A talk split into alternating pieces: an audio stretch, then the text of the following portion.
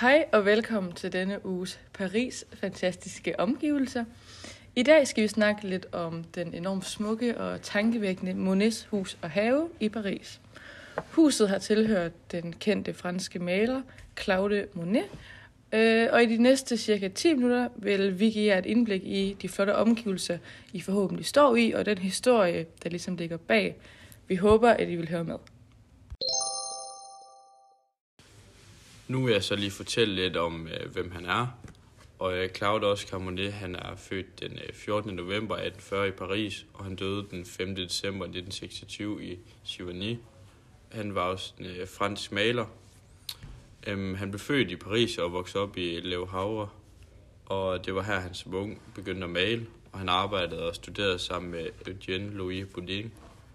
Og allerede i 1859 havde han bestemt sig for at blive kunstner, og i øh, 1862 studerede han øh, kunst sammen med Charles Glevre i øh, Paris, og her mødte han Pierre Auguste Renoir, og sammen så grundlagde de en ny stilart, og det var impressionismen, som er opkaldt efter billedet Impression af Soleil Levant, og som Monet han malede i 1873.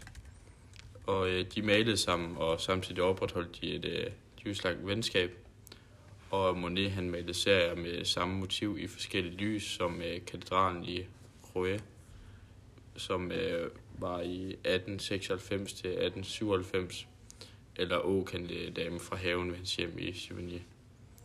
Og øh, husene havde er bevaret som museum, og begge dele det er værd at besøge.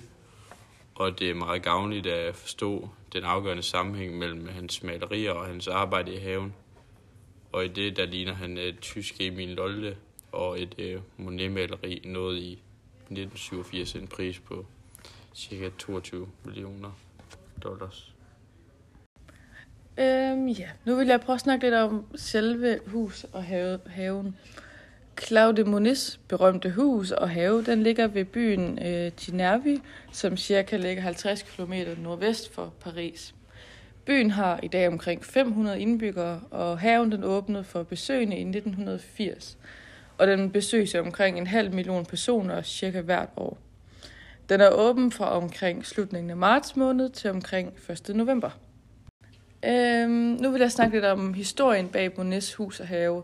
Og Monet han flyttede ind i det her hus i øhm, 1883 sammen med sin familie. Her lejede han så kun huset. På det tidspunkt var haven ikke særlig stor.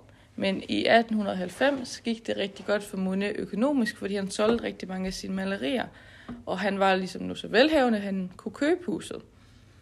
I 1893 købte han også en større område ved huset. Her lå der en lille bæk, som kom fra floden Ebte, som igen var en biflod til Sinen. Han fik gravet noget af grunden ud til en kunstig sø, som senere blev gjort meget større.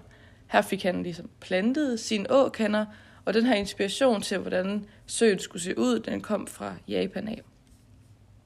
I 1890'erne fik Monet lavet en stor, flot øh, have uden den her kunstige sø med åkander. Han gjorde det dog ikke alene, men han havde rigtig mange gardener ansat til at gøre det for ham. Men det var ham, der ligesom bestemte, hvordan haven skulle se ud. Monet han fik plantet rigtig mange sjældne, men også almindelige blomster, som blev egentlig arrangeret efter farven på blomsterne. Øh, derefter der lod han dem egentlig gro selv, øh, og i dag er haven egentlig meget velholdt, men har et halvvildt udseende. I det øh, øh, han brugte så mange penge på at bruge den her have. Øh, da haven den var vokset til i slutningen af 1890'erne, begyndte Monet at male motiver, motiver af den. Blandt andet hans meget elskede åkander, som han malede rigtig ofte – efter Første verdenskrig malede han stort set kun de åkander, han kunne se i hans sø. Ja, og jeg skal så snakke lidt om Monets hus og have i dag. Og Monethuset det består i dag af to lange og smalle etager, som er holdt i den lyserøde farve med grønne skodder. Indvendigt der kan man øh, altså også se, at øh, de fleste rum de domineres af en bestemt farve, hvor vi for eksempel i køkkenet kan se, øh, at det er blåt, og spisestuen er gul. Og haven består af to store områder, hvor det ene store område det er indhegnet med mure, på alle siderne, og på det andet område, der ligger Mones øh, lange og smalle hus. Altså. Og ud fra huset mod øh, syd, der ses øh, jernbuer, hvorpå vi kan se, at store roser de vokser. Og for at bevare havens blomster og planter, så må besøgende altså ikke gå alle steder i området. De må for eksempel ikke gå i den centrale del af haven, der består af mange forskellige slags blomster, hvor I blandt andet kan se margaritter, storkenæb, stedmoderblomster og tulipaner.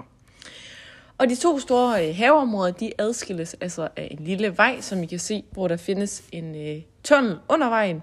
Og herefter, der kommer man så over til den øh, japanske vandhave, hvor øh, den kunstige sø øh, som har en aflang øh, form, den udgør det meste af området. Og på et smalt sted ved søen, der ses den japanske bro, altså, som øh, dog ikke er den oprindelige bro.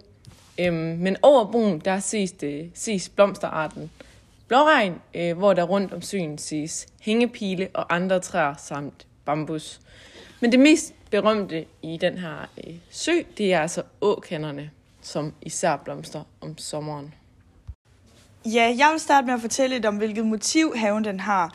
Og haven, som I ser her, det er ikke bare en helt almindelig have. Øhm, hvis du ser dig omkring, så bliver du bombarderet med alle de her sanseindtryk. Men læg for eksempel mærke til det spændende udvalg af planter, hvilket skaber den her overvældende farveeksplosion, som Monet er særlig kendt for. Alt det er dog langt fra tilfældighedernes spil. Monet han har nemlig formet haven på tværs af hans sans for farver, symmetri, vildskab og perspektiv – Haven det har nemlig været Monets inspirationskilde til hans mest berømte malerier. Dog gemmer haven på meget mere end hvad malerierne de viser. Et af Monets berømte værker det er blandt andet et portræt af den grønne japanske bro, som I også kan finde i haven. Øhm, dog så er det ikke den oprindelige bro. Og broen den hænger over den berømte Åkandesø, øhm, som Monet han også er meget kendt for at male. Ja, og det var så alt for i dags Paris fantastiske omgivelser. Øhm, vi håber, I har fået masse ud af vores podcast, og I vil høre med i næste uge, hvor vi snakker om bylivet i Paris. Vi ses, og tak for i dag.